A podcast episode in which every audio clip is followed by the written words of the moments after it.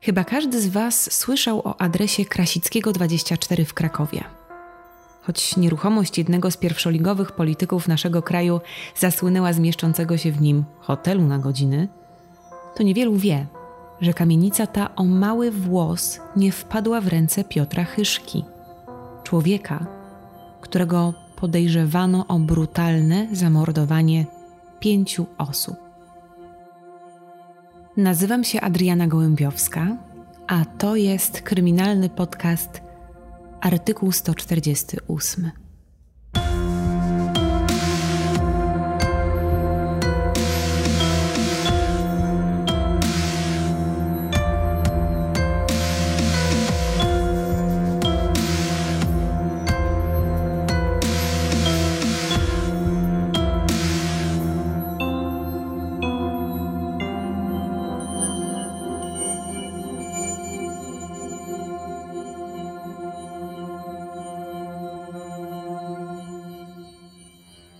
Ale zacznijmy od początku.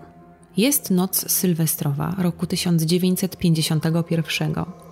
Dzisiejsza willowa dzielnica na południu Krakowa była wtedy wsią o nazwie Wróblowice. W miejscowej remizie mieszkańcy witają nowy rok, gdy świąteczny nastrój urywa przeraźliwy krzyk. Ktoś znalazł zwłoki dziewczynki. Przybyła na miejsce milicja, w ofierze rozpoznaje kilkuletnią Irenę Chyszko, a dalsze czynności śledcze ukazują, że dziewczynka została również zgwałcona. Rozpoczyna się śledztwo, którego szczegółów dziś nie znamy. Wiadomo jednak, że podejrzenie pada na starszego brata zmarłej. Skórę siedemnastoletniego Piotra ratuje druga z sióstr Chyszko, dając mu niepodważalne alibi na czas imprezy sylwestrowej.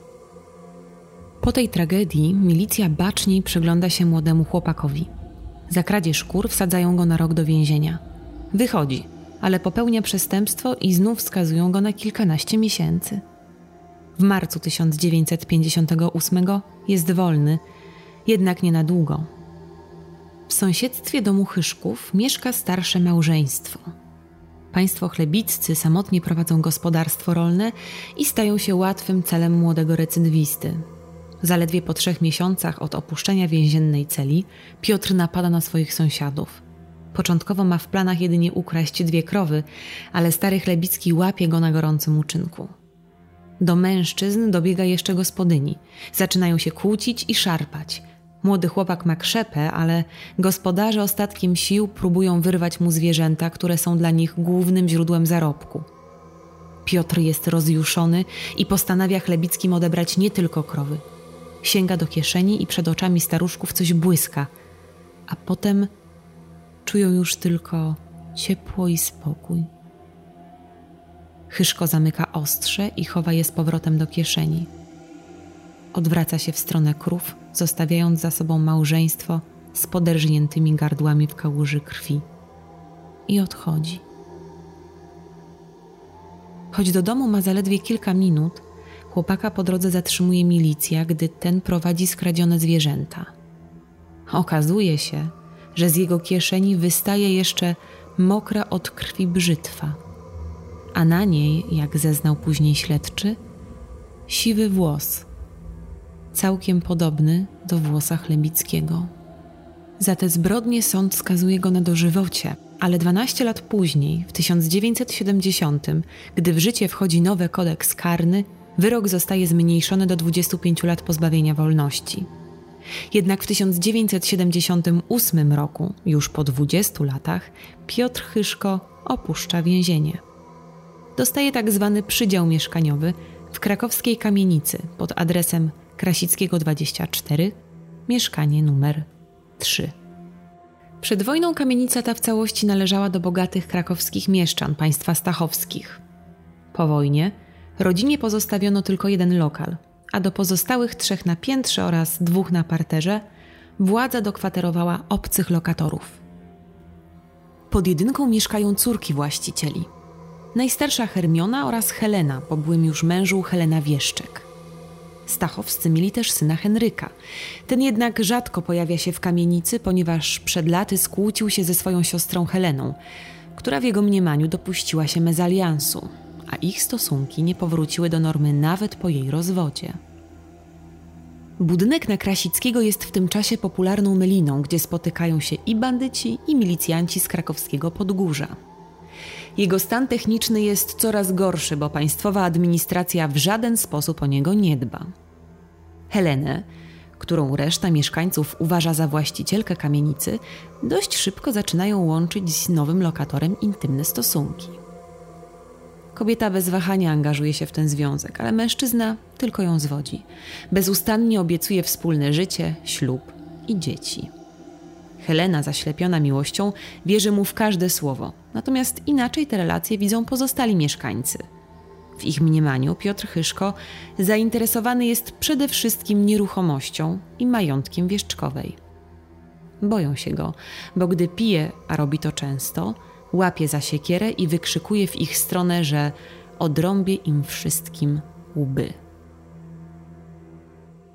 9 listopada 1981 roku, a więc trzy lata po przeprowadzce Piotra na Krasickiego, Krakowem wstrząsa wiadomość, że zaginęła 11-letnia Urszulka Seweryn.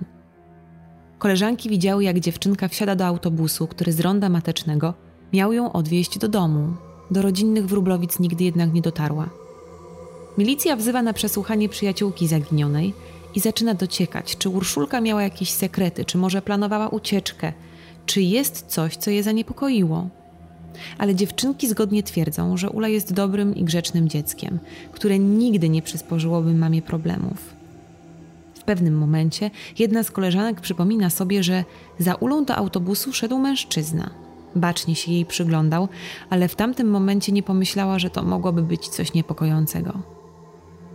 Do pokoju śledczych wpada jak burza jeden z operacyjnych i mówi, że przejrzał rodzinę Urszuli Seweryn i nie jest dobrze. Mała ma wujka, który przesiedział za kradzieże i morderstwo sąsiadów. I co istotne, był głównym podejrzanym o gwałt i zabójstwo własnej siostry. Ale właśnie mama zaginionej Uli dała mu alibi, którego wtedy uratowało. Śledczy pokazują dziewczynkom zdjęcie z akt chyszki. Tak, to on, to właśnie jego widziały na przystanku. Milicjanci wiedzą już, że dziecku może grozić śmiertelne niebezpieczeństwo. Wsiadają do radiowozu i pędzą na Krasickiego 24. Walą do mieszkania numer 3. W jego drzwiach staje Piotr, mężczyzna wszystkiemu jednak zaprzecza. Siostrzenicy nie widział i nie wie, gdzie ona jest. To nie przekonuje milicjantów. Po uli nie ma śladu, ale nie widzą też dziewczynki w mieszkaniu, w którym rozmawiali z podejrzanym. Decydują się na eksperyment procesowy. Dają do powąchania psu tropiącemu chustę należącą do uli, a ten pędem rusza przed siebie i biegnie wprost do podgórskiej kamienicy, do mieszkania numer 3. Mundurowi wpadają z nim do środka. Pies nurkuje pod łóżko, spod którego wyciąga małe majteczki. Do mieszkania wbiega jego partnerka Helena i oświadcza, że Piotr był z nią przez cały dzień zaginięcia uli a potem zatrzaskuje mężczyznom drzwi przed nosem. Śledczym nie udaje się podważyć jej alibi. Wkrótce krakowska milicja odnajduje części ciała dziewczynki. Głowę Urszulki znajdują w stawie na Salwatorze. W Wiśle na stopniu wodnym Dąbie jej nogę. W mieście mówi się, że za tym bestialskim mordem stoi jej wujek. Chyszko na co dzień jeździ po Krakowie wózkiem, do którego zbiera złom, a następnie przetapia go w piecu. Ludzie ponoć widywali go z tym wózkiem w miejscach, z których wyłowiono zwłoki Urszulki. Plotkowano, że rozczłonkował małą w piwnicy, a potem porozwoził swoim wózkiem po całym mieście. W tym samym roku mężczyzna zapisuje się do Solidarności i gdy wybucha stan wojenny, milicjanci znajdują sposób, żeby Chyszkę przymknąć choćby na jakiś czas. Są pewni, że to on stoi za zabójstwem, a nie siedzi tylko ze względu na alibi, jakie dała mu konkubina. Wprawdzie próbowali ją przycisnąć, ale ta nigdy swojego słowa nie odwołała. Oficjalna wersja zatrzymania Piotra jest taka, że internowano go za działalność wywrotową. Mniej oficjalna wersja mówi, że milicjanci poprosili funkcjonariuszy SB, żeby go chociaż internować z tymi cinkciarzami. Jego kumple z celi do końca nie będą mieli pojęcia, że siedzą razem z podejrzanym o pedofilię i morderstwo. Myślą, że jest jednym z nich, politycznym wywrotowcem. Hyszko szybko zjednuje sobie wszystkich współosadzonych. Pędzi bimber, co przysparza mu wielu znajomych, ale jest też całkiem sympatyczny i jak mówią, nie boi się skurczybyk niczego. Zaskarbia sobie szacunek współwięźniów i gdy milicja przyjeżdża po Piotra, by go przesłuchać w świetle jakichś nowych dowodów, inni więźniowie otaczają go murem i nie chcą go wypuścić. Kilka miesięcy później, w 1982 roku, sprawa małej Urszulki Seweryn zostaje umorzona, a Piotr Chyszko wychodzi na wolność.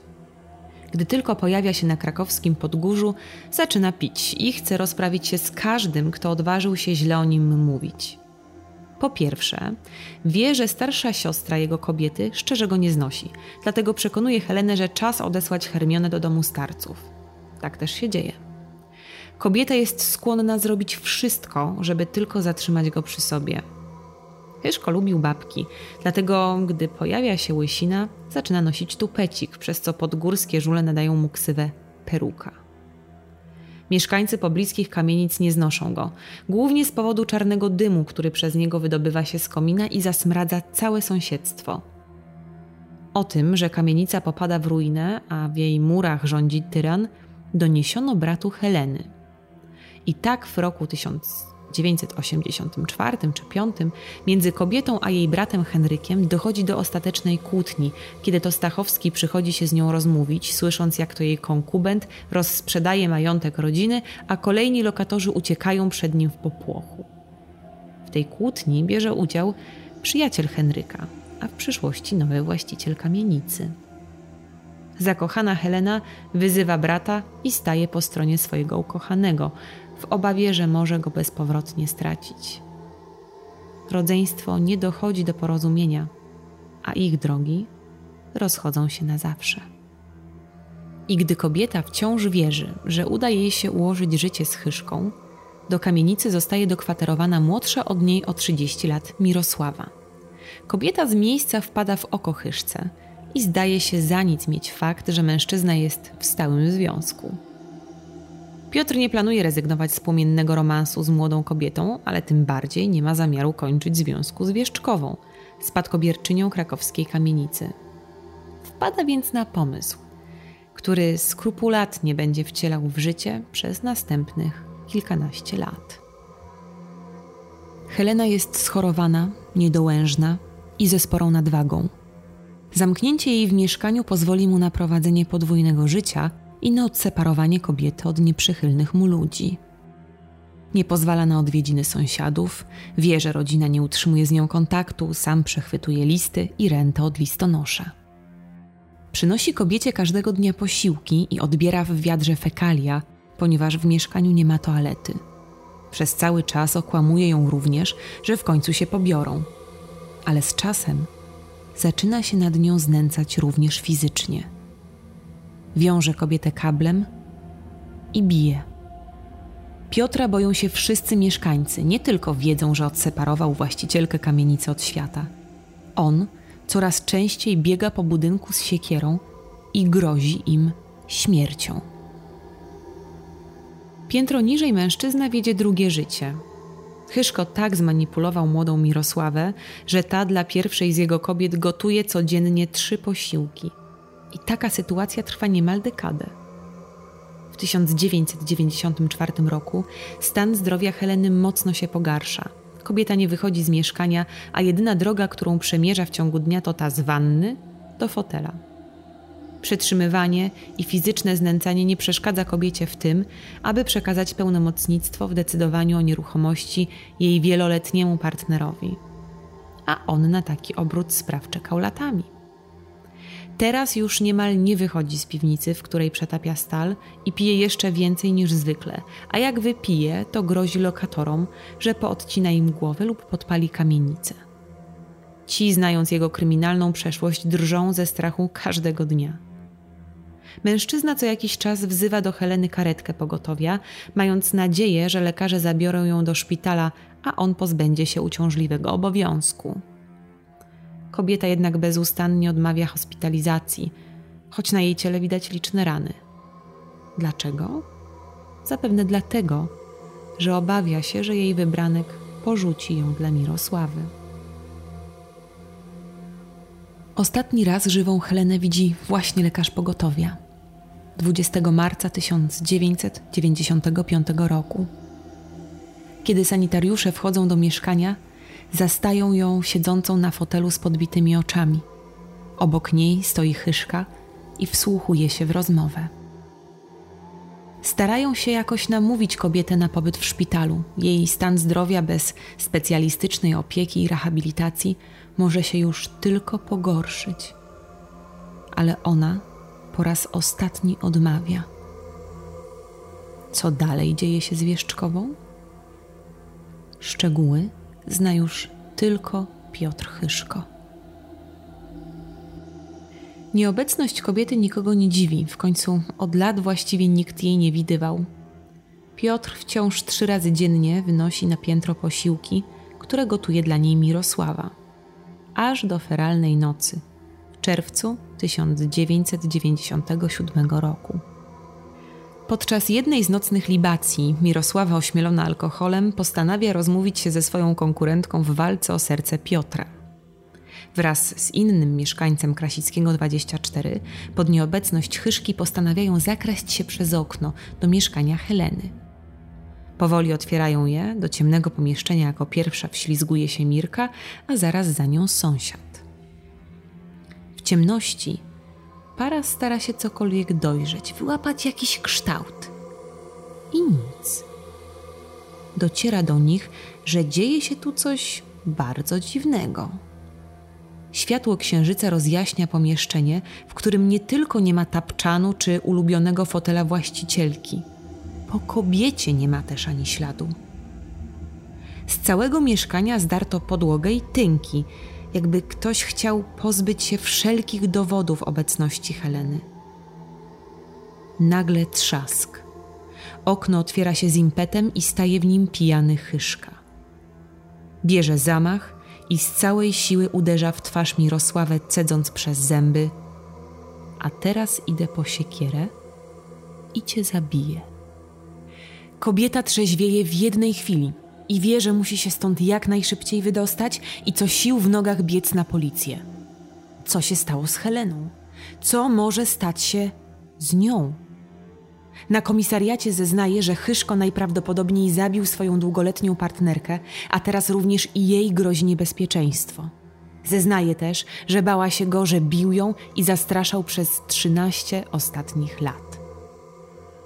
Policja natychmiast jedzie po mężczyznę. Oskarżony Piotr utrzymuje jednak, że Helena wciąż żyje. Wyjechała do rodziny pod Rzeszów, a stan mieszkania, jaki zastali sąsiedzi, jest wynikiem remontu, który zaplanował pod nieobecność ukochanej. Rusza śledztwo i policjanci wypytują sąsiadów, co wiedzą o mężczyźnie. Czy może coś widzieli, słyszeli, czy coś ich zaniepokoiło. Wszyscy mówią właściwie to samo, że był obrzydliwym typem, który terroryzował mieszkańców kamienicy, że pił, że zwoził stal, którą przetapiał w piwnicy, że przez niego prania nie można było wywiesić, bo z pieca na Krasickiego 24 nic, tylko czarny dym kominem się ulatniał. O Helenie sąsiedzi z pobliskich budynków wiele nie umieli powiedzieć, tylko tyle, co im inni przeplotkowali. Że schorowana kobieta zakochała się w chyszce na zabój, a on ją w mieszkaniu zamknął i czekał, aż mu kamienicę odda. Ale śledczym nie udało się ustalić, kto poza Piotrem widział ją ostatnio i kiedy to mogło być. Jedyny oficjalny trop to wizyta karetki sprzed dwóch lat. Coraz częściej podczas zeznań sąsiedzi wspominają o pewnym incydencie z maja 1995 roku, czyli po około dwóch miesiącach od ostatniej w jej życiu wizyty lekarskiej. Doszło ponoć do karczemnej awantury po tym, jak z komina kamienicy zaczął wydobywać się okropny smród, a dym miał być tego dnia nie tylko czarny jak smoła, ale do tego okropnie tłusty, co do granic możliwości zeźliło gospodynie z pobliskich mieszkań. Podczas dochodzenia po raz pierwszy w Krakowie zostaje użyty georadar. Rozkopano rodzinny grobowiec Stachowskich, wierząc, że właśnie tam zabójca mógł ukryć ciało kobiety. Przerzucono ponad 5 ton węgla w piwnicy na Krasickiego, wymontowano nawet sławny już piec oraz przewody kominowe i poddano je dokładnym badaniom. Ciała Heleny nigdy jednak nie odnaleziono, a jeden ze śledczych miał powiedzieć: Nie było tam ani grama ze 125 kg Heleny Wieszczek. Nie mieliśmy żadnego punktu zaczepienia. Nic. Ostatecznie rok później, czyli w 1998 roku, prokuratura postanawia oskarżyć Piotra Chyszko o zabójstwo Heleny Wieszczek, opierając się jedynie na poszlakach. Śledczy ustalają, że ofiara najprawdopodobniej została zamordowana w swoim mieszkaniu wiosną 1995 roku. Następnie rozczłonkowana i spalona w piecu znajdującym się w piwnicy tegoż budynku. W akcie oskarżenia ujęto też groźby karalne kierowane przez Chyszkę w kierunku innych lokatorów tej kamienicy. Proces rusza w krakowskim sądzie w dniu 13 stycznia 1999 roku. Oskarżony ma odpowiadać z wolnej stopy. Zwolniono go z aresztu ze względu na pogarszający się stan zdrowia. Nie stawia się jednak w dniu rozprawy i sąd nakazuje natychmiast wysłać patrol policji do mieszkania na Krasickiego 24. Policyjny samochód w drodze po oskarżonego mija się z karetką, która właśnie odjeżdża spod kamienicy Chyszki. Zmarł kilka godzin wcześniej z powodu nieuleczalnej choroby neurologicznej. Miał 65 lat. 12 miesięcy po śmierci Piotra, czyli w 2000 roku, brat Heleny Henryk występuje z wnioskiem o uznanie siostry za zmarłą. Sąd przychyla się do tego, co powoduje, że zostaje jedynym spadkobiercą zrujnowanej kamienicy.